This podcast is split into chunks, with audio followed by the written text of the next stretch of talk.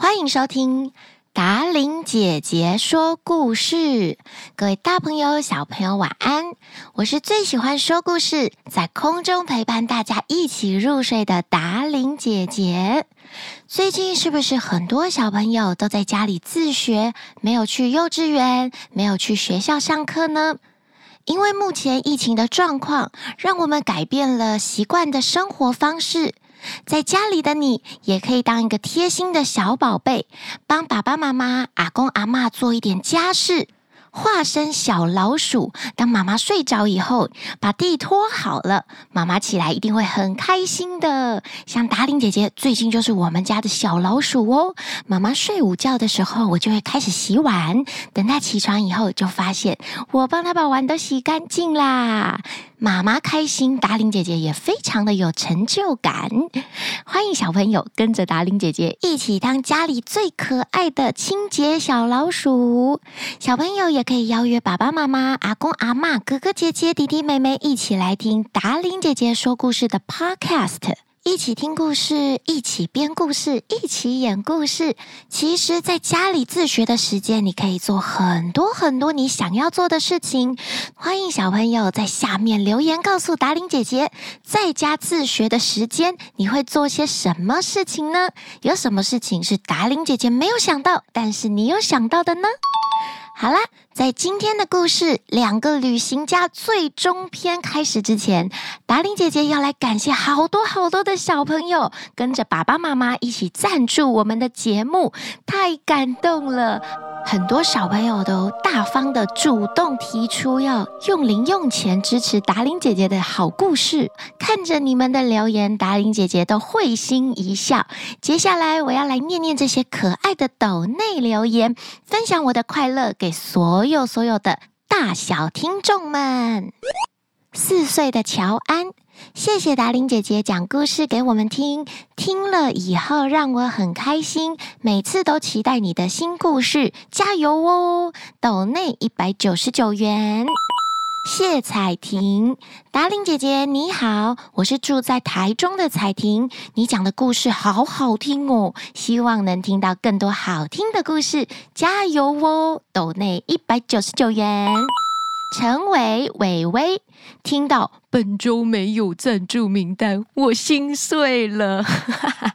抖内一百五十九元，布灵布灵。廖书佑，Hello，达伶姐姐，我今年五岁，我是中班，快要大班了。我觉得你说的故事最好听了，睡觉前我都会听。我最喜欢的故事是费切尔的怪鸟。祝你说故事快乐，也谢谢你念我的留言。抖内两百元，布灵布灵。瑞瑞，达伶姐姐你好，我很喜欢你说的故事，我都要听四个或是五个才能睡觉。谢谢达玲姐姐讲这么好听的故事。抖内两百元，布灵布灵。佩佩。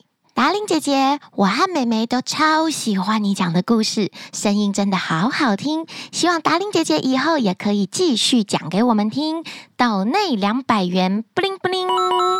蕾蕾，达伶姐姐你好，我是住在中立的蕾蕾，我今年八岁，就读新荣国小二年级。希望姐姐可以说狗狗天堂，还有神奇柑仔店的故事，还有希望姐姐可以说故事说十到三十分钟，因为我好爱听哦。这一次我是用自己的零用钱赞助哟，希望下次存到钱的时候可以再赞助达伶姐姐爱心。抖内五十元，谢谢你的零用钱。千话，达伶姐姐你好，我最喜欢在车上听你的故事，在家无聊的时候也会听，谢谢你讲故事给我听。抖内一百五十九元。Megan 还有 Willie，上次没人赞助，这次我们就来赞助了，布灵布灵，好听，谢谢。抖内一百九十九元，布灵布灵。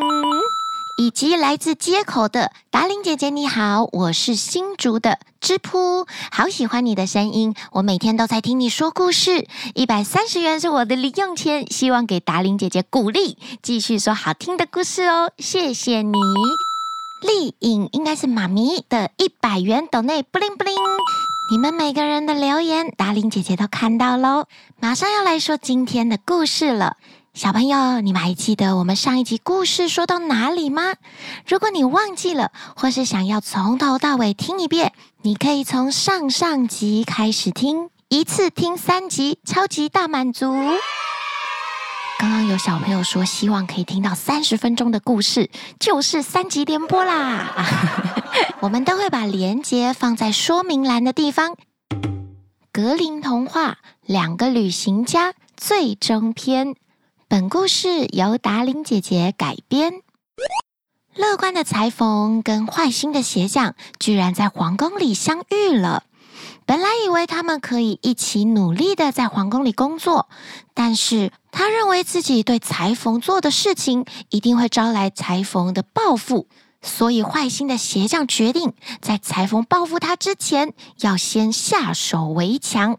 坏心的鞋匠偷偷的溜到国王面前。他对国王说：“国王陛下，让我偷偷告诉您，这个裁缝跟我是同家乡的。从以前他就非常的自以为是，他还曾经夸下海口，说能够找到古时候丢失的金皇冠呢。”那很好啊，国王说。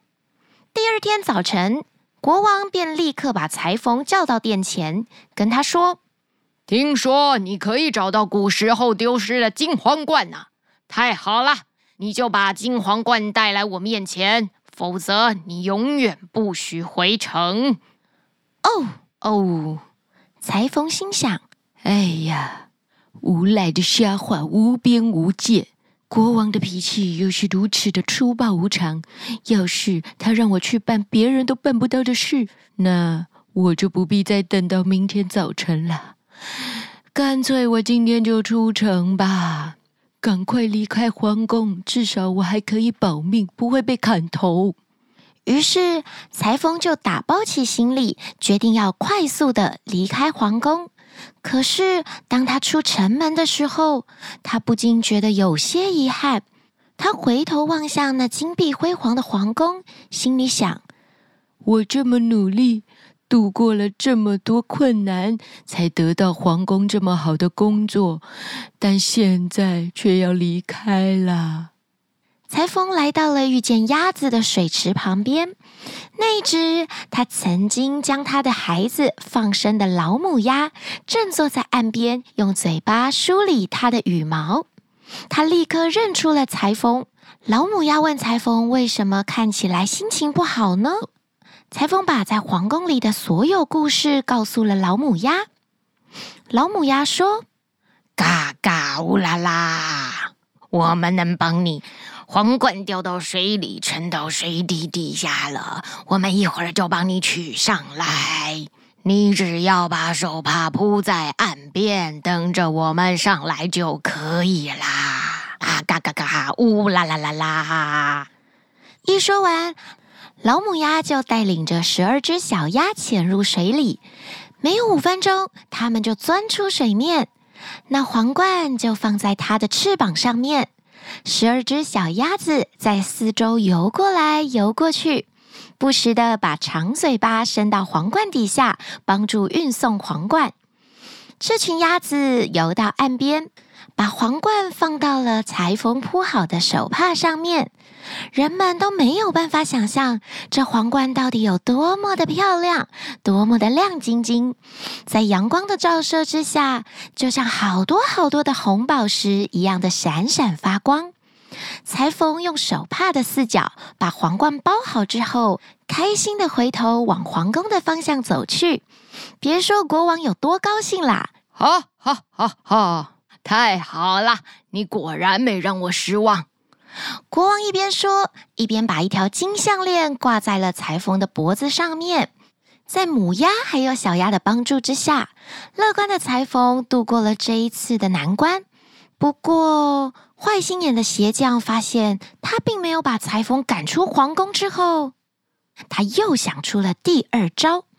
于是，在某一个夜晚，他又偷偷的跑到国王的旁边，对国王说。国王陛下，让我偷偷告诉您，这个裁缝狂妄自大的本性并未改变。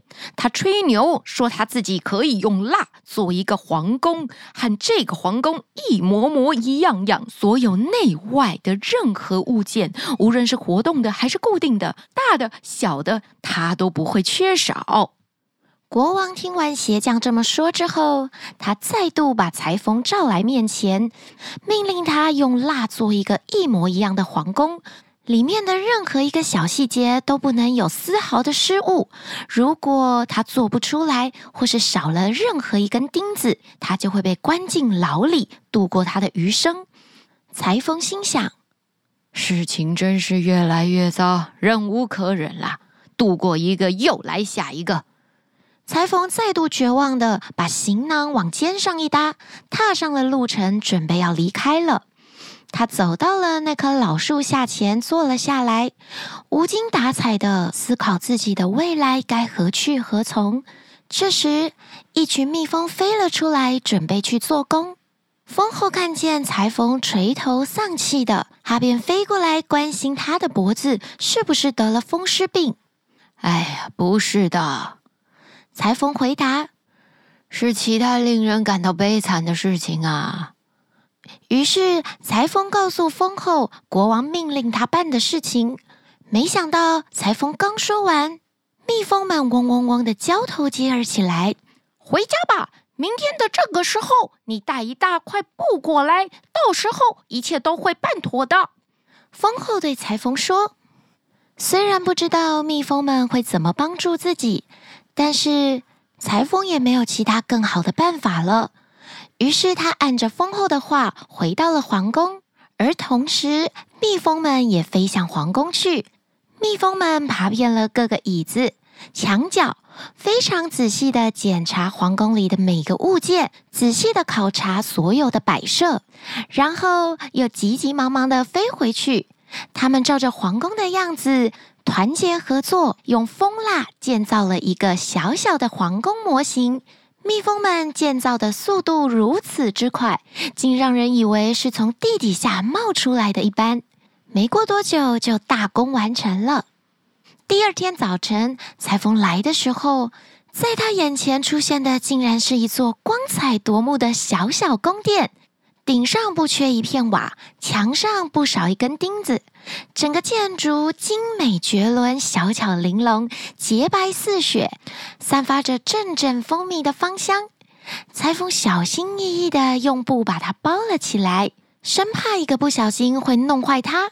然后，裁缝快速地来到国王的面前。将这个完美的缩小版用蜡做成的皇宫送给了国王。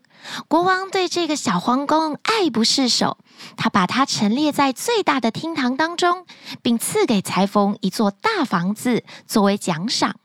裁缝又再次在蜜蜂的帮忙之下度过了难关。不过，谁知道鞋匠还是不死心。国王陛下，让我偷偷告诉您，裁缝说宫院当中没有喷泉。他夸下海口，说要让皇宫中间喷出一人高的水来，晶莹如水晶。鞋匠又再次到国王面前造谣了。于是国王又让人叫来裁缝，对他说：“如果明天我的院子没有喷出一股清泉，像你许诺的那样，刽子手就会当场把你的脑袋砍下来。”可怜的裁缝听到这里，就赶紧的逃出城门。我只是个裁缝，我怎么可能让院子里喷出一股清泉呢？他伤心的泪流满面，边跑边自言自语的说着。当他忧心忡忡的走着，迎面而来的是他曾经放掉的那匹小马。现在他已经长成一匹漂亮的棕色骏马了。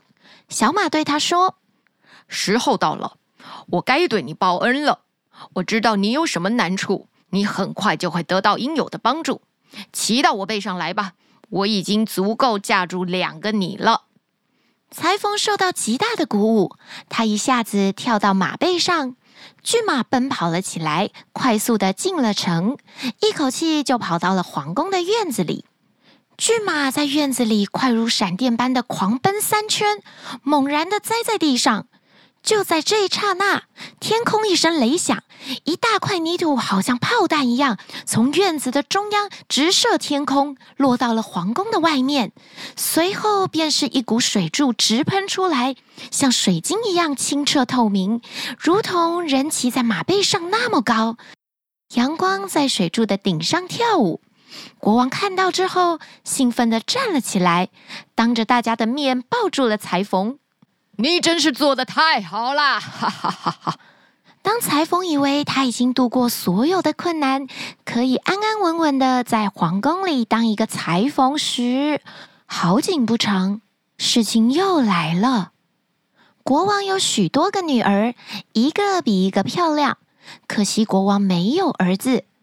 坏心的鞋匠借此机会，第四次在国王面前使坏。他对国王说。国王陛下，裁缝实在是本性难移呀。这次他自不量力的吹牛，如果他乐意，他能凭空给国王陛下带来一个王子。听到这里，国王高兴极了，一点理智也没有。他立刻唤裁缝上殿，下旨说：如果你能在九天内给我带来一个王子，你可以作为我大公主的夫婿；若是你没有完成，我将摘掉你的脑袋以及你全家族的脑袋。这次实在是太严重了，除了自己的脑袋不保之外，连他的家人、他的家族都会遭殃。裁缝太紧张了，他回到家中，盘起双腿坐在工作台上，左思右想，到底该怎么办才好呢？只有我离开是没办法的，我得联络所有跟我相关的朋友，劝他们一起搬家呀。不能因为我害了他们呐！于是，善良的裁缝告诉所有的亲朋好友之后，便一起收拾包袱，匆忙地出了城门。来到草地，遇见了老友白鸛。白鸛正像一个哲学家似的，来回迈着方步。他有时候不动，像木头人一样。一会儿又叼起一只青蛙后，便陷入深深的思考。好一会儿才把它吞到肚子里。白鸛看到裁缝之后，便走过来跟他打招呼：“好久不见，裁缝！你为什么跟你的朋友们背着包袱要逃离城里呢？”于是裁缝把所有的事情告诉白鸛。白鸛对他说。就让我来帮助你解脱困境吧，就当做你曾经帮助过我的报恩。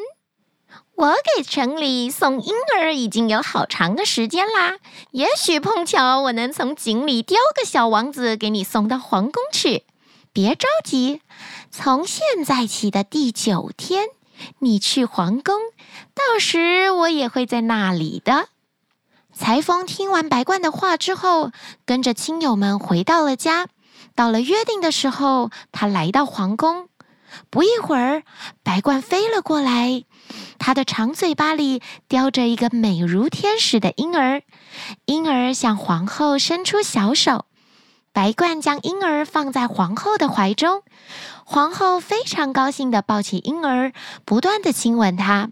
白鸛在飞走之前，将背上的旅行袋取下来交给皇后。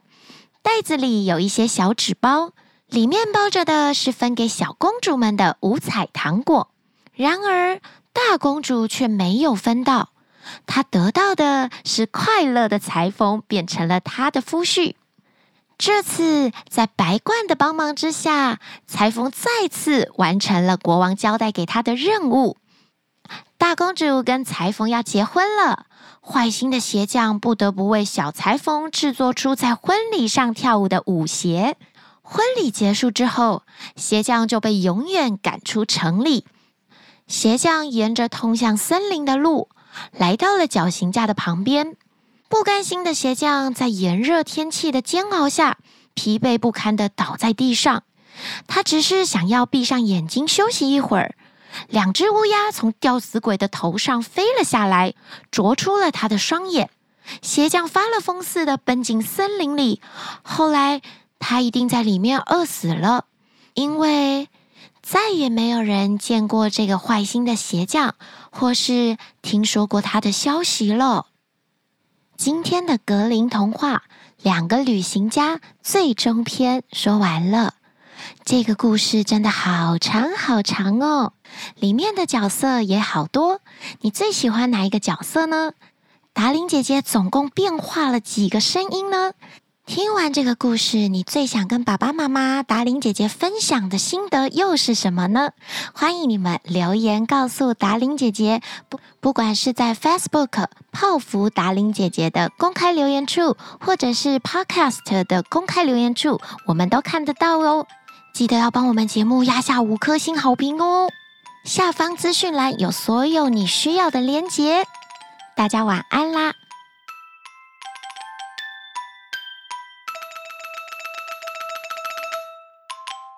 我们能帮你皇冠掉，不是这个声音，嗯 哼，老母鸭的声音我忘记了。再听一次故事，故事建造的速速度，速度变成外国人了。